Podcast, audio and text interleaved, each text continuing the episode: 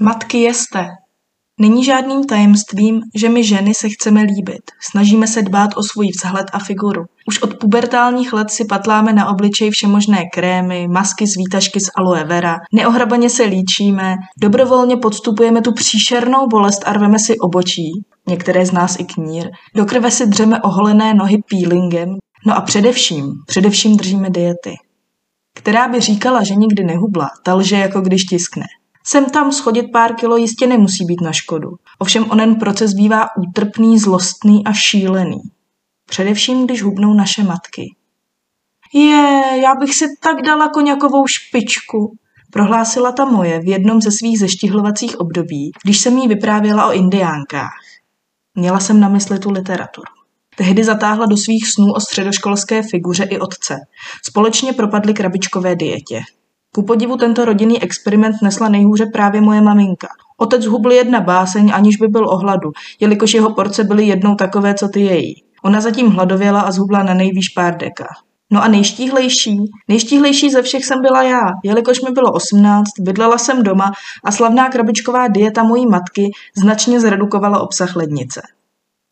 Z mojí strany tenkrát došlo jen k jednomu rozhořčenému výstupu. Vracela jsem se z nočních hospodských toulek Prahou a zřejmě můj nevědomý hlad nedovedl k pekárně.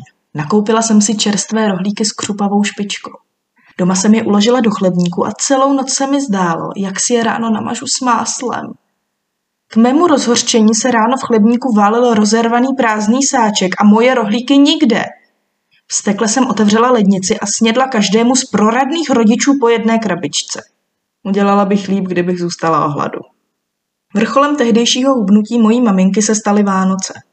Na Štědrý den jsem s ní ztratila trpělivost již v dopoledních hodinách, kdy mne, ostatně jako každé Vánoce, obeznámila s faktem, že ona na Štědrý den ani neobědvá a pohrdavě označila můj kousek vánočky s máslem za prohřešek proti tradici.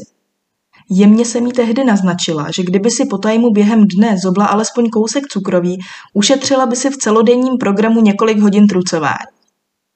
Rozplakala se, zaúpěla cosi o zkažených svátcích a utekla z kuchyně.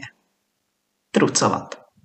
Odpoledne, opět bez odchylky od dění předešlých let, odmítla návštěvu příbuzných. Jelikož prý neměla náladu na bujaré oslavy, poněvadž jí s otcem nesnášíme. Obecně mám za to, že by se vánoční půst plošně neměl vztahovat na matky. Ostatně jakékoliv hubnutí by mělo být zapovězeno. Maminky, všechny jste dost hubené tak, jak jste, a pro nás děti budete stejně vždycky ty nejkrásnější. Tak přenechejte starosti o figuru nám holkám bez starostí a prosím vás, dejte si tu koňakovou špičku. Autor Žofie Nováčková.